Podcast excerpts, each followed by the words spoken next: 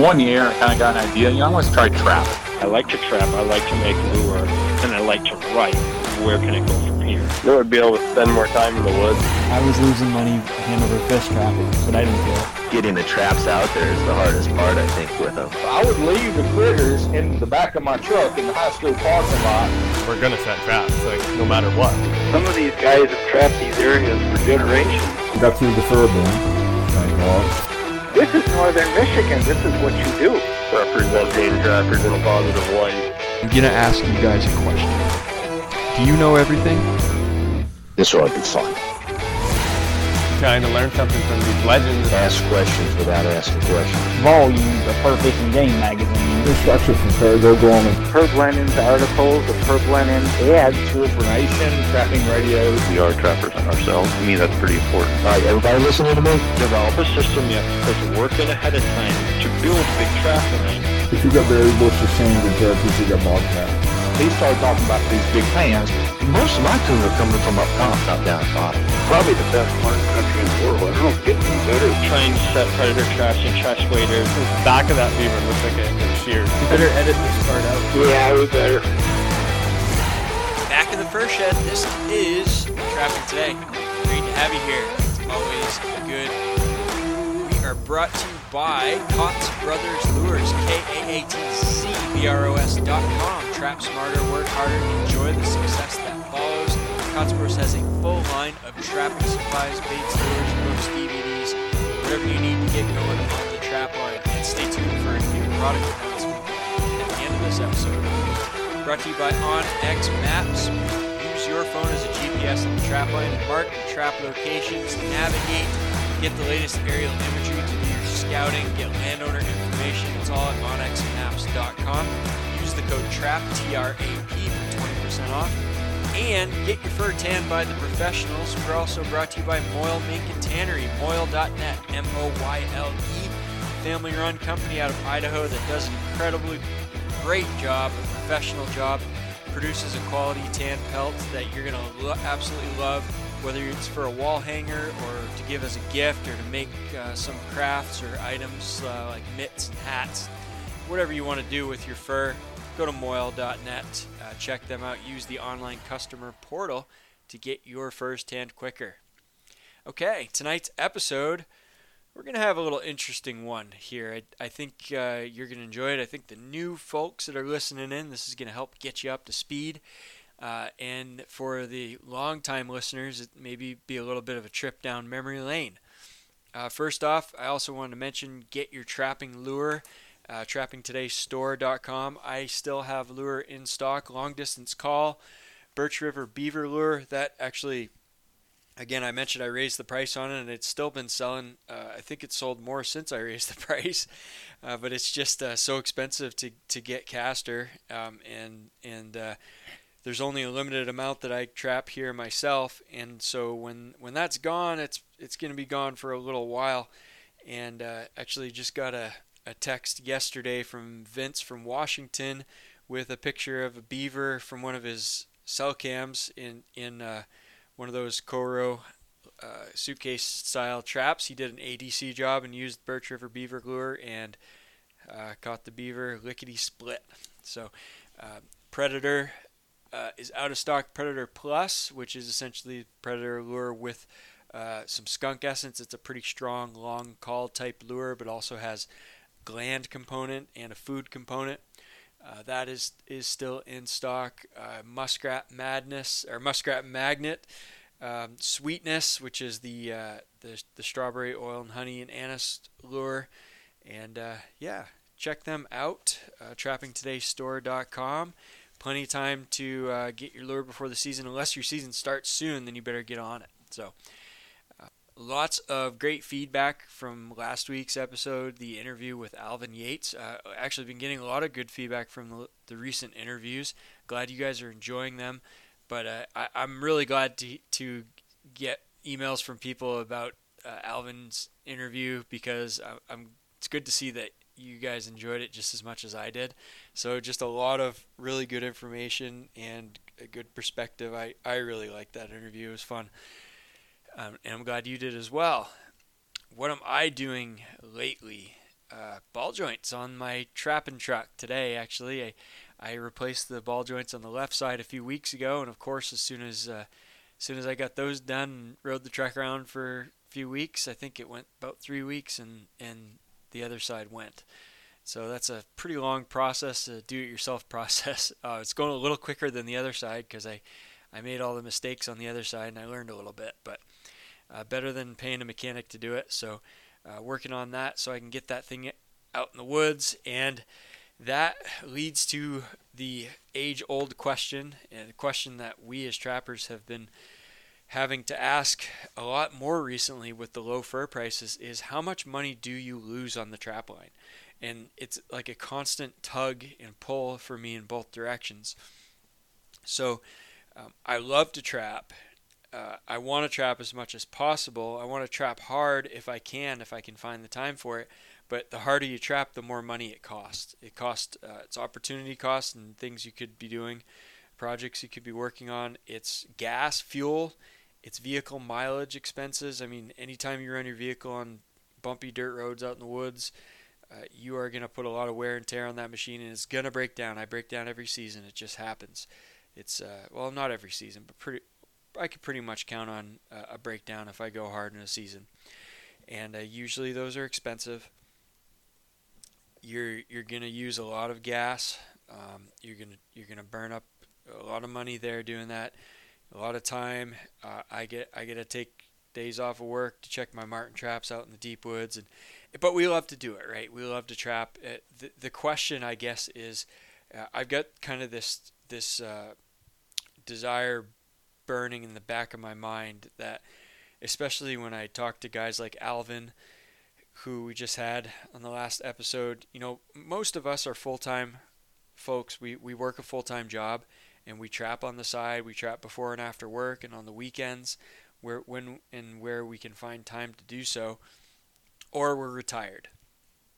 And the the retired folks, uh, you know, most a lot of the there's a lot of trappers that are in their mid 60s to mid 70s who are absolutely crushing it uh, doing just incredibly well. They've got, you know, they've got the somewhat financial security of having a nest egg saved up.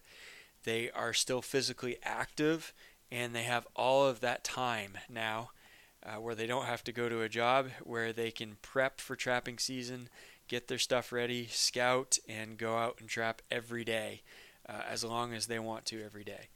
Um, and, and handle fur and do whatever else. They've got the time, the luxury of time and it, it's a struggle for me thinking about um, you you can't you can't live your life for retirement. You kind of have to live for now, but at the same time, the more money that you're able to save and put away, the greater the potential that you could maybe retire a few years early and do that full time trapping. Uh, enjoy yourself on the trap line retired for several more years while you're still physically fit.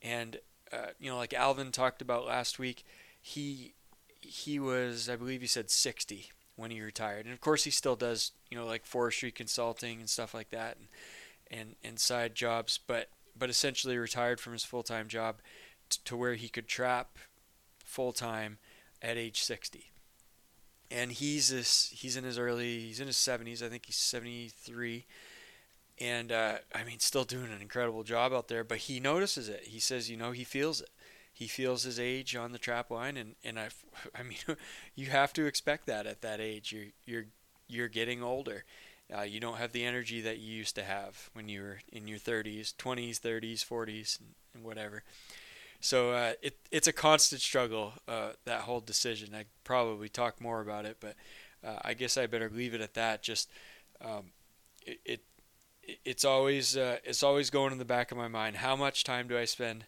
trapping now? How much time do I spend working uh, trapping a little bit less so that I can trap more in the future?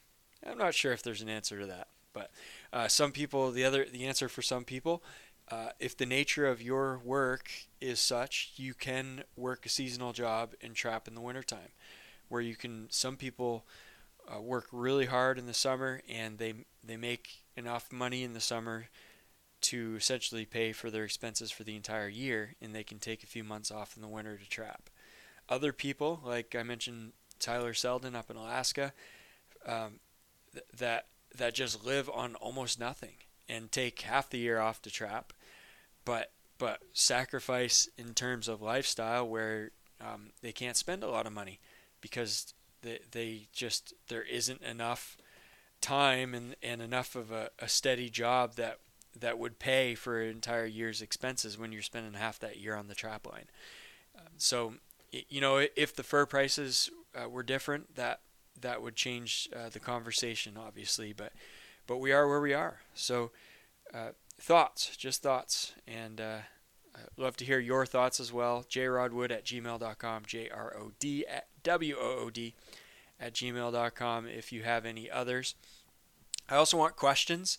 So if uh, I noticed that I haven't gotten as many questions this fall so far uh, from listeners, from new listeners especially, and the reason for that, as far as I can tell, is I just haven't been asking for people to uh, uh for people's questions. So I used to request that all the time, and it was good, uh, good chance to to sort of uh, help people out, and at the same time, not only help the person who has the question, but but provide a little more information for other folks who might be wondering about the same thing. So please send your questions if you're whether you're a new trapper, an experienced trapper, you know, a lot of you listening in are probably know more about trapping than I do. So, uh, you know, but but we can always learn from each other. So, um, I always I get a lot of feedback in terms of like advice people give me, especially YouTube. Man, there's a lot of people that know everything on YouTube, but uh, but from the podcast, a lot of people it's it's not know-it-all type stuff. It's like you know just offering other thoughts on how they do things and and it's it's awesome because there's no there's none of us that can't learn something from from some of us. Uh, so so uh, we're you know like Alvin last week and like other people I've had on other people that listen in and people I really enjoy talking with in trapping uh, I want to learn more. And so if you have thoughts suggestions tips advice send them my way but if you have questions please do so as well and in the next week or two, I'm going to do an episode on boxes. Uh, somehow, I, I don't know that I can cobble together an entire episode's worth of content on boxes, but I've had so many box questions that I feel compelled to do it. But I I would love to answer a few other questions. So if you do have uh, any other questions, please send them to me, J R O D W O O D at gmail.com, and uh, I'll see if I can work them in. Okay, tonight's episode, we're to go over the uh, the podcast intro song. So the song that you guys hear every week at the beginning of the show, a couple two three minutes long, and uh, this is something that I I put together for the 100th episode. It was kind of the 100th episode sort of big thing that I did uh, I I spent a bunch of time on it. I was actually going to do a different song, a new song for episode 200, but I realized that I'd spent so much time on the fir- on the first one that uh, I, I just couldn't seem to gather myself together to uh, to make that a priority at the time, so I didn't. But uh, basically, the song is composed of just some music I bought online uh, to use for the podcast, just a jingle that I I thought sounded kind of catchy, and uh, over overlaying that is clips, audio clips from different moments of the first hundred episodes of the podcast, and I always assume that everybody's been listening in that whole time, and so they have all the background there, but they don't. And I had a, a listener, a new listener, who just started onto the podcast, and you know, just listening to recent episodes, and said, "Hey, by the way, uh, just just meant, wanted to." Ask you is there any way to get more information on those clips uh, that are in the introduction and where they come from, what episodes they come from, what the context is, so that we can go back and listen to those. So I thought, wow, I should have probably done that a long time ago, but here we are. So what I'm gonna do, I've just made some notes here on on the different uh, audio clips, and uh, who they're from and what episode you can go to to find more about them. And I thought I'd just rattle on, talk a little bit more uh, about those interviews, those episodes, and some of the memories that I have. Now, obviously, I did not have the time to uh, listen for you know hundred hours or so uh, to, to to remember all the context and remember exactly when each clip was discussed in, in each particular episode. But it's going to be pretty close, so we'll we'll have fun with it, I think. And when I was putting this together, I, I kind of I just grabbed what what I did was I listened to podcast episodes sort of passively while, while I was out working on the farm, listening on my headphones. And when I heard a clip that I thought would be kind of, uh, I, I, thought it was noteworthy, uh, let's say, uh, for sort of a, something that t- that could be repeated and and sort of summed up an idea, some, something of that uh, nature. I would check the time that it, that it uh, played on that it was uh, aired on the podcast, and I would go back to the original audio file and I'd find that time in the interview, and I'd pull that clip out, and I gathered together uh, a couple dozen, maybe 25 or 30 clips, and then I had to piece those together so that they kind of made sense. I didn't just kind of randomly put them there. I, I wanted them to flow. I wanted them to flow with the. Th- this is why I took a lot of time. I'm not an I'm not an audio editor type. You know, I, I don't do this. I, this is just like an amateur guy trying to put this stuff together in, in a, a computer program. But I I tried to work them together to, to sort of flow, to make sense, and to have sort of a you know a bit of a theme. And so what you'll notice is kind of the first several clips were kind of, uh, I guess I categorized them in sort of trapper beginnings, how people got started trapping. That's one of the questions I always ask people, you know, how'd you get started? And so I played some clips of people, how they got started, you know, what sparked that, um, why they why they wanted to trap. And then I kind of transitioned into clips that, that talked more about uh, learning and growing uh, on in in your trapping career, uh, things that kind of highlighted people's passion for trapping, uh, and then moved more into advice and knowledge that people have gained over the years that they offered to other trappers uh, through the podcast interviews offered to me and, and to other trappers and then a couple of fun clips mixed in as well toward the end but but it was kind of interesting how that that kind of played out as it, it kind of it, it tells sort of a bit of a story, I guess you could say. Um, and, and I only half-heartedly attempted to do that, but I, I felt like it came together pretty good. Um, so so yeah, the the very beginning, and, and what I'm what I'm gonna do is I'm gonna go through a bunch of these, and some of them I've lumped together because they're uh, some of them were like one interview where I had three or four different notable clips that from that same person, and I, I lumped some of those together, and I'll I'll talk about them probably out of order in some cases, but we're going to pretty much start at the beginning and, and end at the end. So, first off, Garrett Volk. One year, kind of got an idea, wanted to try trapping. That was Garrett Volk in episode 60. Uh, Garrett is a trapper from Sherwood, North Dakota. He's in that northern part of North Dakota, this uh, little tiny town in farm country. It's a, I guess he called it the Mouse River Loop. It's an area where this river, the Mouse River, goes from Canada down into North Dakota into the U.S. and then loops back up into Canada. So he lives in that area. It's a very unique area. They have essentially no beaver. They can't trap beaver there. Interestingly, uh, so so not too much water trapping opportunity. Maybe some muskrats when it's raining and the they've got some water, but uh, awesome, awesome coyote country. And Garrett was uh, you know did coyote hunting and all that, and then he decided to get into trapping, and he developed a real passion for it. And over time, he began buying fur, and he happens to be in a really good area with, uh, you know, for for essentially some of the best coyote pelts in the entire all of North America, really.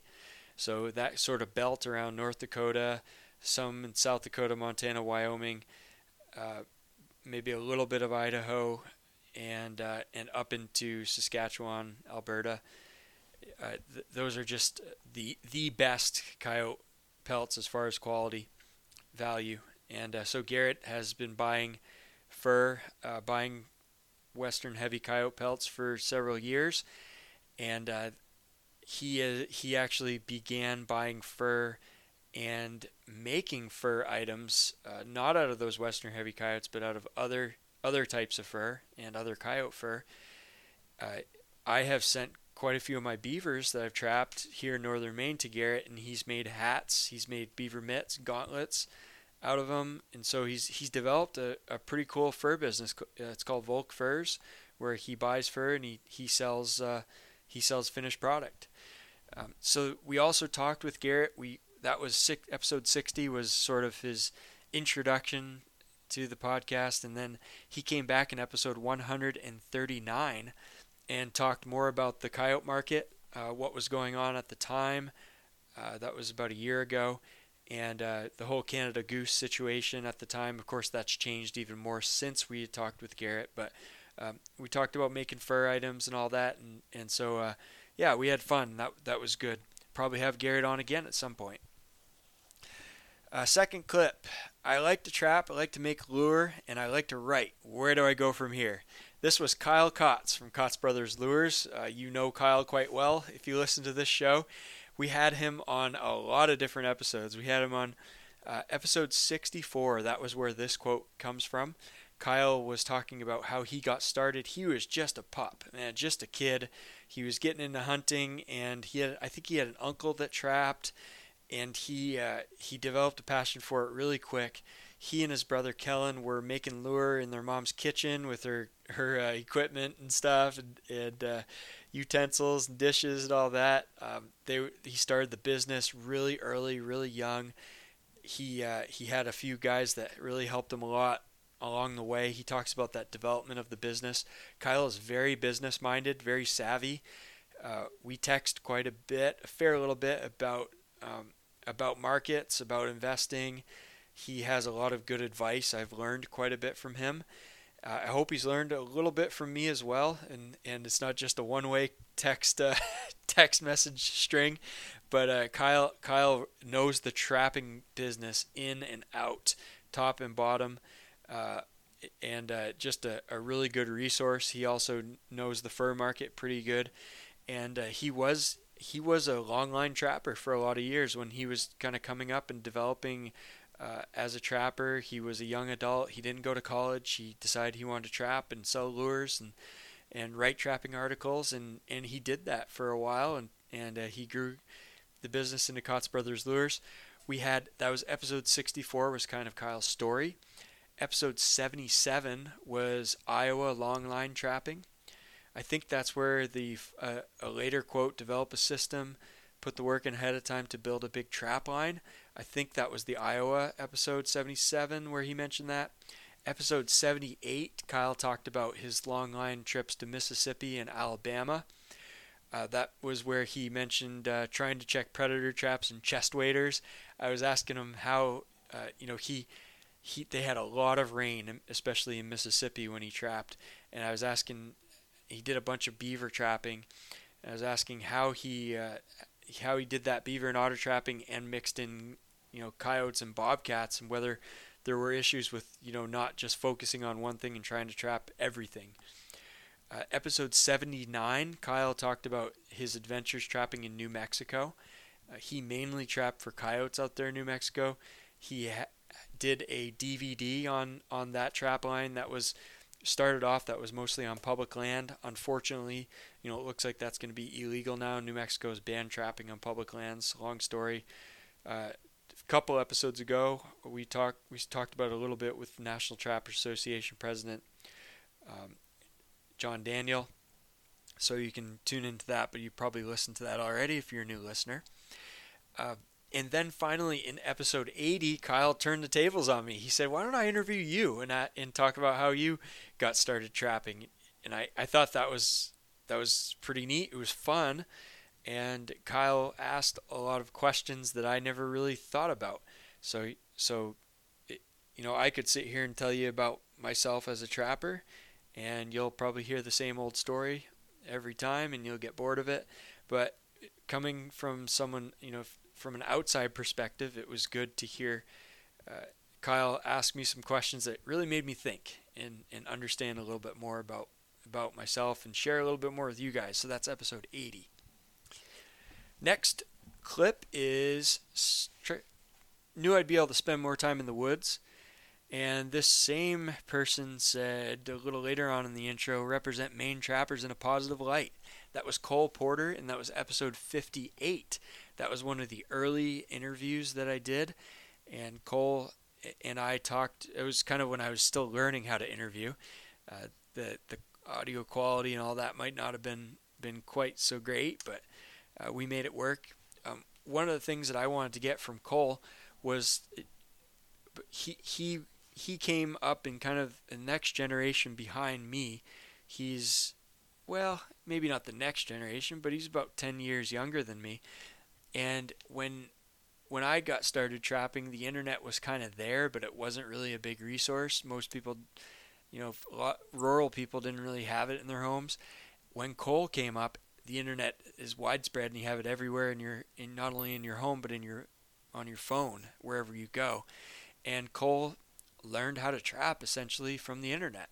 So he talks in this episode 58 about online resources to get started trapping and and different things that he's found that have been useful where he's learned a lot different youtube channels websites uh, facebook groups and things like that and so uh, Cole, that that was a, a fun episode. Cole also, you know, we went to a couple of times to Neil Olson's Trappers Weekend. We we had, uh, I think, two or three episodes where we, uh, Cole and I just sat down either in the car or at the campground, just talking trapping uh, on on our way from to or from Neil Olson's or at Neil Olson's.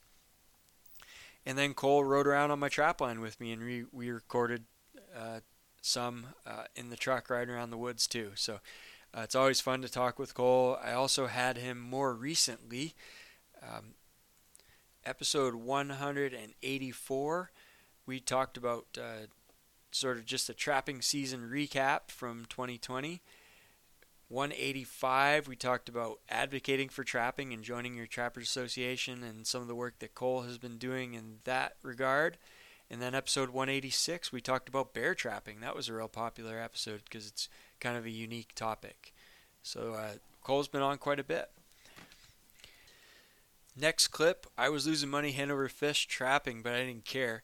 That was me. If you couldn't uh, recognize the voice, that was episode 80 when Kyle Kaatz interviewed me that was a unique thing between Kyle and I because when Kyle started uh, w- was really doing a big part of his trapping, Kyle was was uh, was not in school. He was not working a full time job. He essentially was decided to go on his own and trap and start his own business. And the fur market was a little bit better. He was able to uh, make some money doing that. And my start in trapping really contrasted that. And I, I mentioned to Kyle that, you know, I never really had the chance to longline. I was always in school in some form or fashion, and I went straight from school to a full time job. And so my trapping has always been balanced before and after work, before and after school, uh, weekends, vacation, holidays, whatever. So th- that was that was a I, I guess that's something that separates a lot of us. You know, the original big timer trappers from the weekend warriors is is some of us just uh, chose a different uh, avenue in life. So that that was uh, me kind of talking about how the more I trapped the more money I lost and and I didn't care. I I would have I would have spent my last penny on gas money to to go out and check those traps. I just I loved it so much. I had such a strong passion for trapping. Uh, it was it was hard to to slow me down. And I, I was I was a college student, high school student at first, and then a college student, and I, I really didn't have a lot of money, so I was quite limited in the traps that I had and, and how far I could go, and all of that. But it but I was able to make it work. Getting the traps out there is the hardest part, I think, with them. That is episode 87. That's Vince Lishka from Washington. So I, I always I always listen to that quote and I think I wonder if people know what he's talking about. Getting the traps out there is the hardest part. and of course, Vince is talking about cage trapping. So, because of the crazy rules in Washington, and they banned a lot of types of trapping, Vince is essentially restricted to using cages. Uh, cages for um, for bobcats. That's the primary land trapping that he does. And then the Koro style traps, suitcase style traps, or Comstock cage type traps for uh, beaver. And so, uh, th- what Vince was talking about is, you know, there, you know, there of course there are a lot of challenges, but the biggest challenge that he sees in his trap line in Washington is just moving physically moving those cages and getting enough of them out in the woods uh, in the backcountry up in the mountains in that bobcat territory. You know he's on he'll either be on an atv maybe a snowmobile maybe a pickup but uh, it, it is just it is a task because uh, those cages are heavy and they're bulky and you got to pack a long ways. A lot of times you got to get off the road quite a ways, and uh, that that is a huge challenge. So it's a little wake up call on the logistics of trapping certain certain types of trapping. I know Pat in Massachusetts has kind of this a similar deal, although he's got a lot more roads there and, and access to places, but still heavy, bulky uh, cage traps to carry around everywhere. Um, had a lot of fun in that episode. I got to got to talk to Vince about getting him on again. I'm gonna make a note of that because um, uh, that was that was actually quite a while back now. But Vince and I text uh, back and forth a little bit. Uh, just a great guy, fun fun guy to to chat with. I would leave the critters in the back of my truck in the high school parking lot. I'm not going to try to do the southern accent because I I would uh, I would terribly botch that, but that was Chip Davis from episode 71, and a couple of other quotes from that same episode was uh, mentioning Wolfer Nation, Trapping Radio, and he started talking about these big pans. So Chip is a trapper from Mississippi. Uh, I I found out about Chip because he is uh, he is the owner of Expandapan Traps. So Chip makes the oversized trap pans, expanda pans, uh, that you can retrofit to basically any any trap, any popular model of trap that's out there. Chip is also good friends with Clint Locklear from the Trapping Radio podcast and Wolfer Nation website, Predator Control Group, all of the uh, really super popular trapping lures. Clint uh, has been a professional trapper he uh, he was getting into it again in that, that a little bit earlier when you there was a fur market to some extent, not a great one. Um, big big numbers guy, full time trapping for a long time, wrote books, did DVDs, uh, an excellent businessman.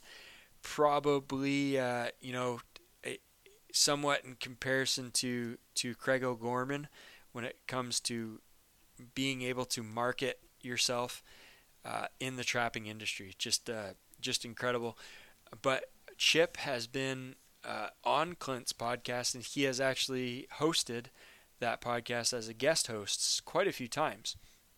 And so that's kind of how I get to to uh, hear Chip quite a bit. And I thought, well, geez, it'd be great to have him on.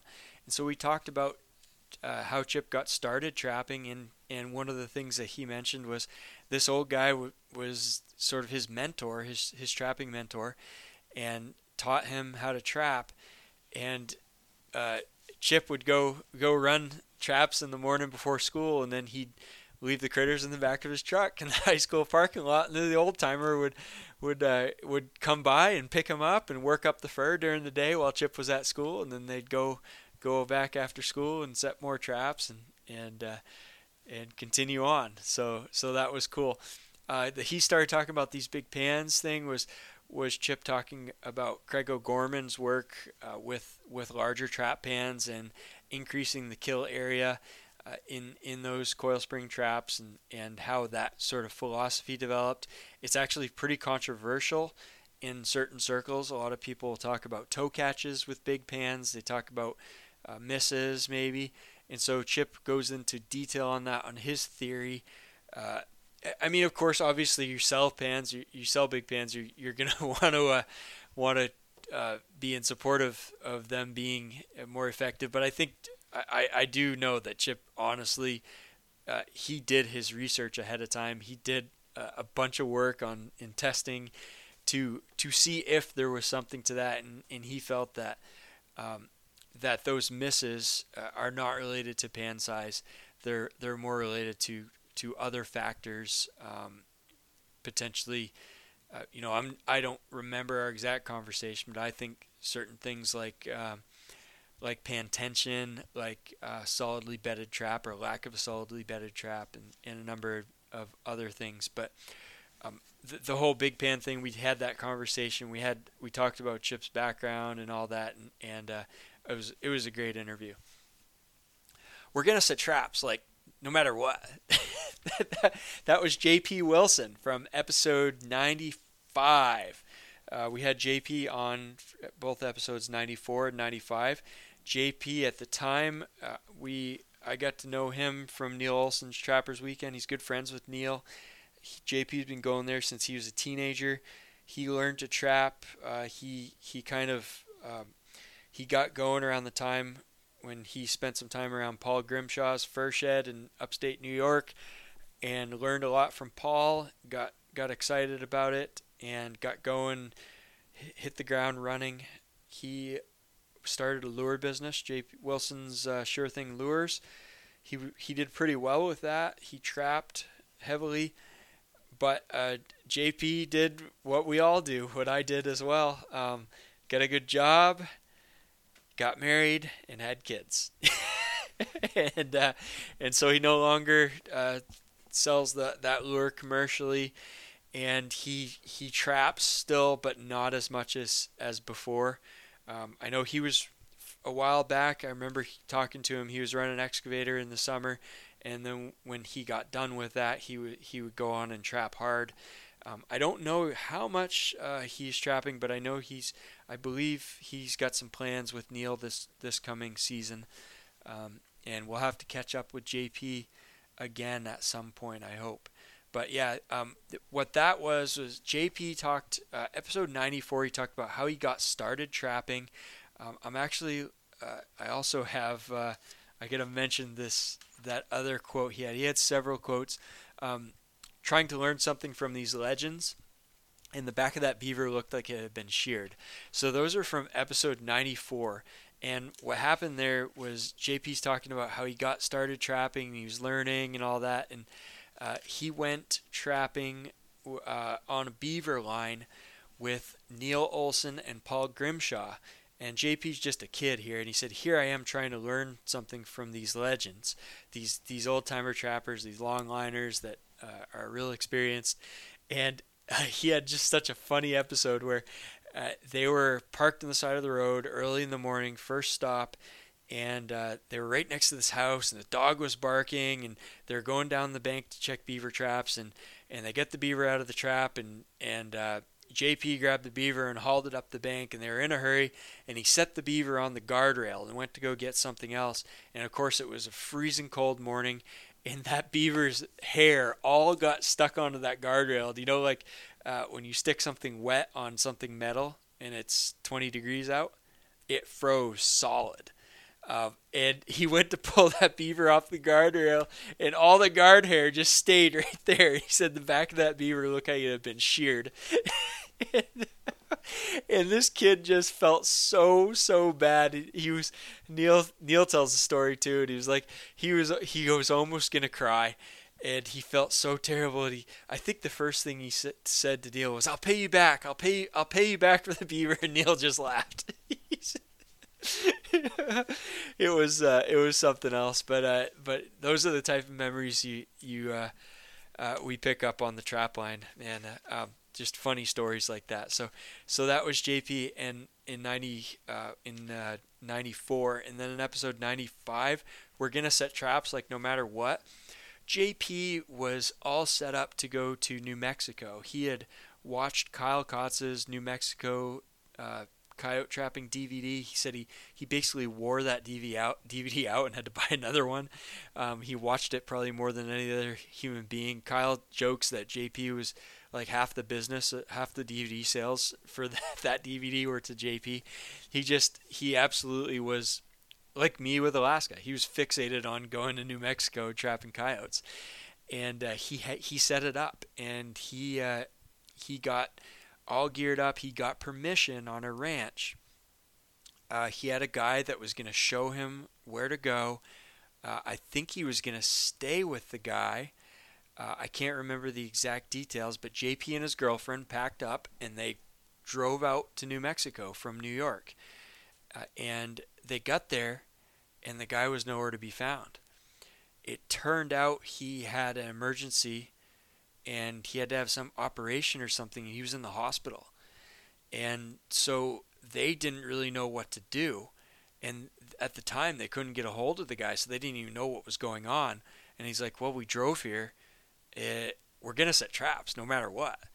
and so they had to figure out, you know, they I think they stayed in a hotel for a couple nights, but they were spending so much money staying in a hotel, it didn't make sense.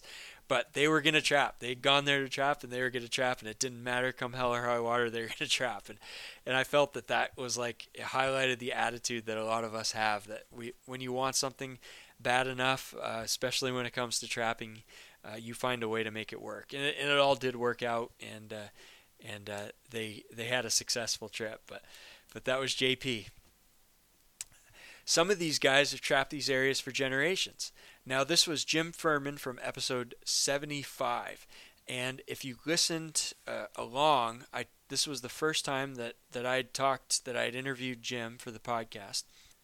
And I later on ended up going to Alaska with Jim to trap in the bush out of a cabin for a couple of weeks. And you can listen in uh, episodes 119 through 122. And those were uh, all about that trip. I think 120 was recorded on the trap line in the bush. Uh, the other episodes were kind of uh, sort of pieced together either before or after the trip. Uh, well, I guess they were they were probably all after the trip. But anyway, um, that that was uh, quite an experience, and it it was. Uh, Jim probably figures he made a mistake because it got me obsessed with trapping up there, and I can't stop thinking about it and bothering him about it and bothering Josh about it. Um, it's a problem, but anyway, um, that that was an incredible experience. Uh, some of these guys trap these areas for generations. I think, if I remember right, Jim was talking about these trap lines in in the wilderness up there that have been passed down uh, from from family members, you know, father to son, and uh, a lot of people, outsiders that don't have experience with it, think that well, these guys, you know, just trap an area and then they leave because they catch all the fur, and and he was trying to express that you know these people are on the land for generations. They they're managing. They're they're not over trapping areas. You know they they are taking care of the land uh, because they want the this trap line to uh, to be there long term and to produce for him over the long term. And I, I, got a couple more from Jim there later on. I think I'm just gonna wait and get to them in a minute. Uh, got through the fur boom, thank God. Uh, this was Eric Martin from episode 93. The other quotes from Eric were uh, instruction from Craig O'Gorman, and you got berry bushes, sand, and turkeys, you've got bobcats. So Eric was talking uh, a combination of Maine trapping and Western trapping. Uh, he I actually just talked with Eric here a couple weeks ago at the Maine Trappers Fall Rendezvous, and uh, it was good to catch up with him. Eric's actually the person that inspired me to put together the uh, Walter Arnold book, and I'm I'm glad he kind of got me going on that because it was a great project, and I think it's uh, it's been been really fulfilling and and uh, good to bring that history back to life. Eric is a, a, analytical trapper. He's a thinker. He's a learner. He's one of those guys uh, like Alvin Yates, that is never too old, never too experienced to learn more, and is always trying to pick up more information. He's just like a he, he's he's like a kid uh, at these conventions, just learning and and asking questions and and bouncing ideas off people. It's incredible. It's uh, refreshing to talk with him. Um, so he talks about his you know growing up poor in Maine and and learning to trap and developing a love for trapping, reading, reading all the old fur fishing game magazines and and articles and and uh, and then moving on to taking instruction, uh, becoming a better trapper, and trapping. He ended up trapping bobcats out west. Uh, Eric's one of those guys also who's older, but is also still in really good shape. Uh, someone that I hope I'm in that good a shape when I'm his age, so I can continue to do to do that type of trapping. And he still talks about going out west and doing more trap lines. So hopefully he's got at least several more years uh, in him to do it. This is Northern Michigan. This is what you do. this is John Chagnon, episode 63. John is from Northern Michigan, and uh, he is the uh, basically he's the guy behind PCS Outdoors. Uh, John also makes and sells Lennon lures, and Herb Lennon's articles, Herb Lennon's ads were everywhere. That was John's quote later on in the intro. Uh, John is uh, is a really passionate trapper. He's uh, he's a guy that has kind of done it. Is pushed the boundaries of trapping before and after work, or taking vacation to trap. He's just he really loves it. He he does it, but he's also very busy. Um, he he was basically an accountant for this aviation company in Michigan that sold aircraft parts. And uh, over during the recession, uh, they the company was having tough times and not a lot of money coming in, and they were looking at laying people off, and they were asking for any ideas, uh, anyone that that uh, has any thoughts on what we can do, branch out, diversify, do something so we don't have to lay people off. And John pitched the idea of a trapping supply company. and they bought it. They bought it. So uh, they invested and they developed an arm of PCS called PCS Outdoors. Uh, that was kind of John's brainchild, and uh, he has led the way with PCS Outdoors ever since. Been a very successful company, and you see their ads just about everywhere, like Herb Lennon's old ads.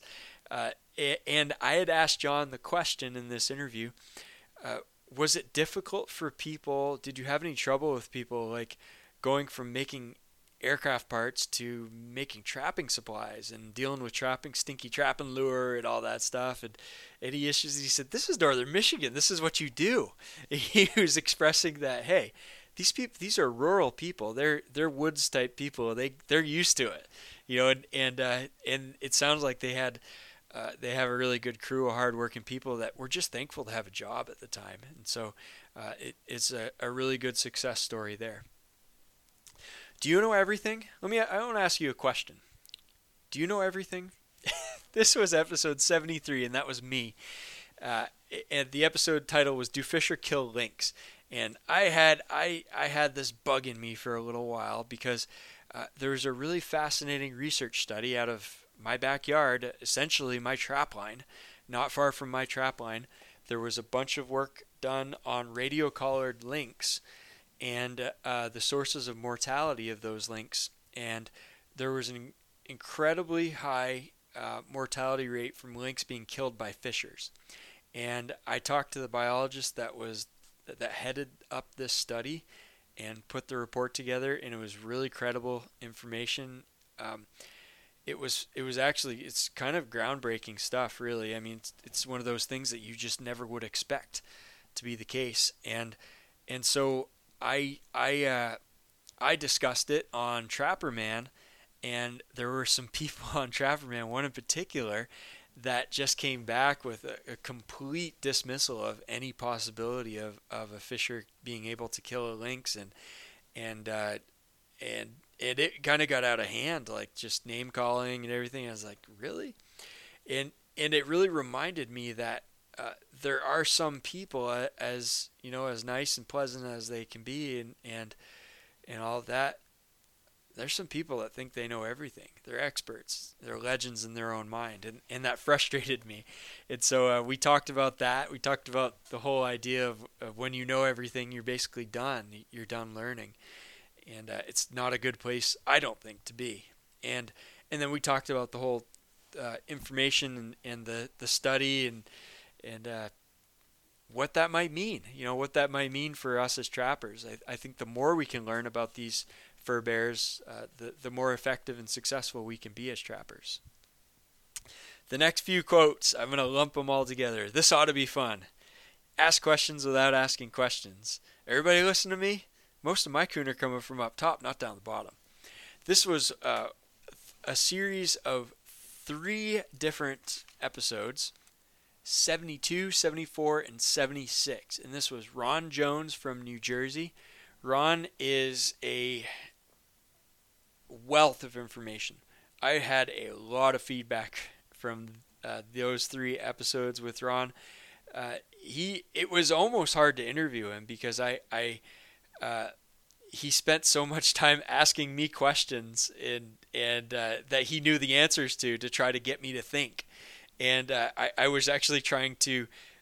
Uh, transition to the proper questions to ask him, and he, he, kept turning the tables on me.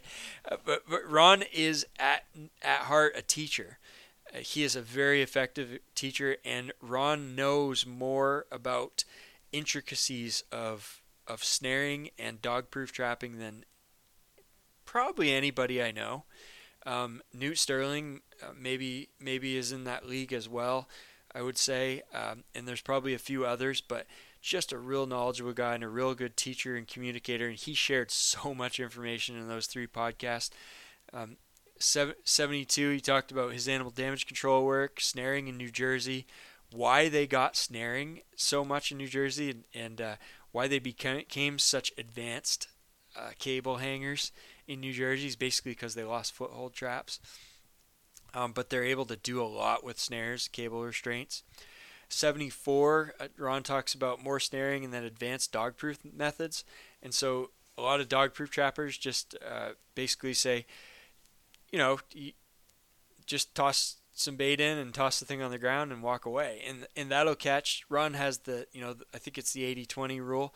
And sure, that'll catch 80% uh, of the animals and you'll be quick and effective. But Ron figures if you spend another minute at your set to construct something more advanced, you can catch the 80% and the 20%. and so he talks about that. He talks about some types of sets that he uses. He has one where the dog proof is essentially like a dirt hole set. Um, most of my coon are coming from up top. He talks about coons running up along the banks and how he catches a lot there. Uh, in when where people think that they're just down by the water. Um, and then 76 talks about lure and bait strategies and being more advanced and uh, like using lure and bait in cages and different types and, and all that. Just uh, off-season work, uh, methods, location, all that stuff. Just uh, really good stuff. That that was Ron Jones. This ought to be fun. He said it was fun. Volumes of fur fishing game magazines. This was Chris Pope, episode 59, and Chris uh, started the podcast Coyote Trapping School or Coyote Trapping School that was kind of neck and neck with, with trapping today. Uh, he started a, a little ways after, I don't know, must have been a year or two after I started this this podcast. And uh, Chris actually stopped podcasting Coyote Trapping School a, almost a year ago. So November 2020, I think, was his last episode. He's moved on to other things. I think he's he's doing more uh, animal damage control work. Uh, maybe Chris was smarter than me and, and realized that the time that we were both spending on producing our podcast, he could make more money uh, growing his business uh, in, in, animal damage control.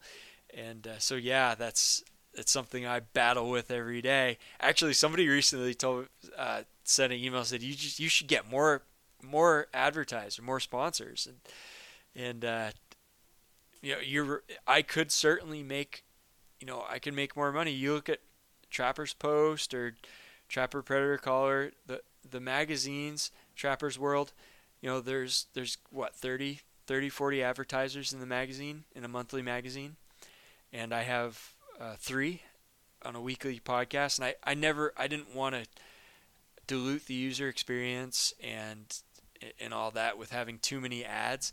Uh, I could probably put you know six or eight up there and double triple my money uh, but I, I just I don't really want to do that so uh, but it's a thought it's a thought for sure Um, we are trappers ourselves. To me, that's pretty important. This was Mark Taylor from Fur Harvesters Auctions, episode 61. And Mark talked all about fur grading. I think this is one of the uh, perhaps a little bit underrated podcast that uh, I don't mention a lot. You know, you know, it's it's not about trapping methods or anything, but Mark is one of the main fur graders at Fur Harvesters. He handles so much fur the course of a season, and he goes into deep, deep, deep, deep detail on fur grading.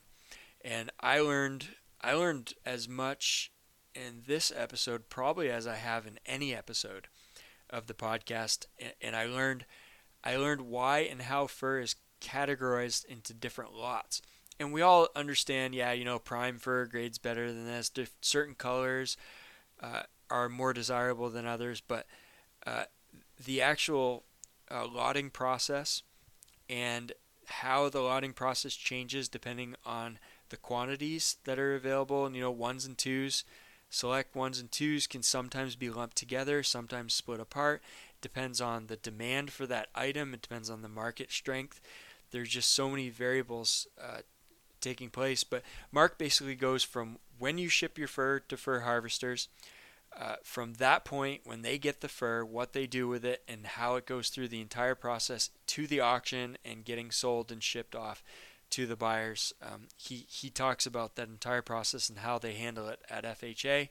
Um, they were, uh, if you listen back, Fur Harvesters was a sponsor to the show, a great sponsor. I loved having him. Um, of course, the fur market tanked. NAFA went under, under went out of business. Um, we are trappers ourselves. That was Mark's talk talking about how uh, the vast majority of fur harvesters employees are trappers, and he feels that that uh, provides an advantage, and that's important because they're representing trappers, and so they understand what it takes, what the effort is that's involved in producing a quality pelt. They un- they understand a lot of those details, and I think it it makes them kind of want to work harder uh, on behalf of trappers uh, to uh, to to get you know to market that fur effectively and get the most value that, that they can out of it. But it's a tough market, especially in in poor times, uh, in poor fur price periods. Uh, the auction house is a very very difficult market. Um, I I would love to have them on as a sponsor in, again in the future, but that's going to depend on what the market does and what the advertising budgets look like. Um, but but I would encourage folks just to, to send a little fur there. You know, uh, I'll send a little fur sometimes. I recently I've sent some castor. Uh, and I'm selling so much beaver lure now. I don't know if I can. I think uh, I think I have to save more castor, but uh, yeah, that it, just just send a few pelts there, even if you're just gonna break even, just to keep the auction house in business because we we need to have alternative markets for our fur. Uh, and if we lose the last major auction house, um, that's going to put us in a pretty tough place. Uh, when you don't have options, uh, you're pretty much at the whim of who, whoever is left to, to buy your fur at whatever price they want. So uh, more more buyers is better. But that that was Mark from episode 61, really informative one to go back and listen to. Best marten country in the world. Um, and we better edit this part out. that, that was uh, that was toward the end. That was Jim Furman, and uh, one of the things that, that he said kind of uh, was was really amazing to me. Uh, Jim was a uh, a young man, had a family. He had he had moved to the bush of Alaska to trap. He'd never gone to college. Um, he he wanted to trap. He just had a really strong passion for it. Wanted to trap. Wanted to be in the woods, and he had a family. And he was times were tough. Didn't have a lot of money. He scouted this area out. He'd heard that it was good marten country. He wanted to try marten trapping. His brother flew him in. They they him and his brother built a cabin. Uh, his brother flew him in, and he trapped on foot uh, for six weeks and he caught over a hundred marten on foot. And this was when marten were marten prices were good. Um, said Pro- probably best best marten country in the world. I don't know if it gets any better, and and I honestly don't know if that can get any better. And he actually told me the name of the the creek, uh, and uh, and uh, that was where we better edit this part out, and we did, we did because he uh, uh, sadly uh, Jim's brother passed away in a plane crash um, a little while after that, and they had to he had to sell he ended up selling the trap line Jim did, and uh, somebody else has it now, and out of respect for that guy, he didn't want to say where it was, so. Um, but but yeah, and that that area is still producing marten to this day. There are places places like that, places where guys like me uh, dream of someday going to. So, with that, guys, um, those are the first 100 episodes highlights.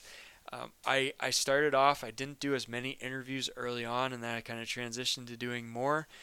And uh, in the second 100 episodes, I think I did probably more interviews uh, overall.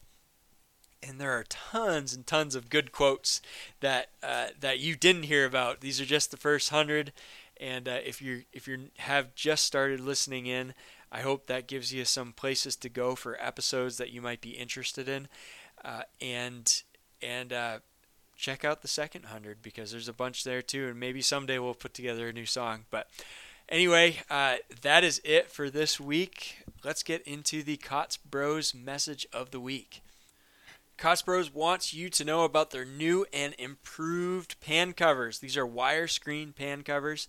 Uh, pan covers are we actually I'm gonna tell you which episode to listen to for pan covers. More on pan covers. Episode 114. I go over all the different types of pan covers and the pluses and minuses of each. But the wire screen pan covers are one of the top choices uh, for you on the trap line. They are uh, they're real durable. They're high quality. They're they're not the cheapest ones, but they they a lot of the top trappers tend to uh, gravitate towards the the aluminum wire screen pan covers. Uh, these pan covers will help you increase your catch. Uh, it increases the catch area within the pan. It also keeps obviously keeps dirt from getting underneath the pan and, and causing misfires.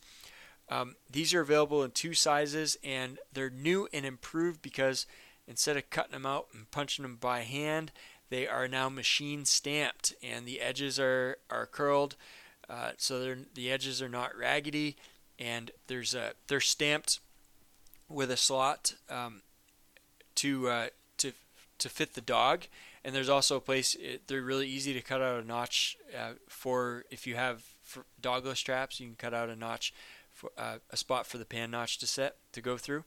But yeah, these are these are top of the line pan covers.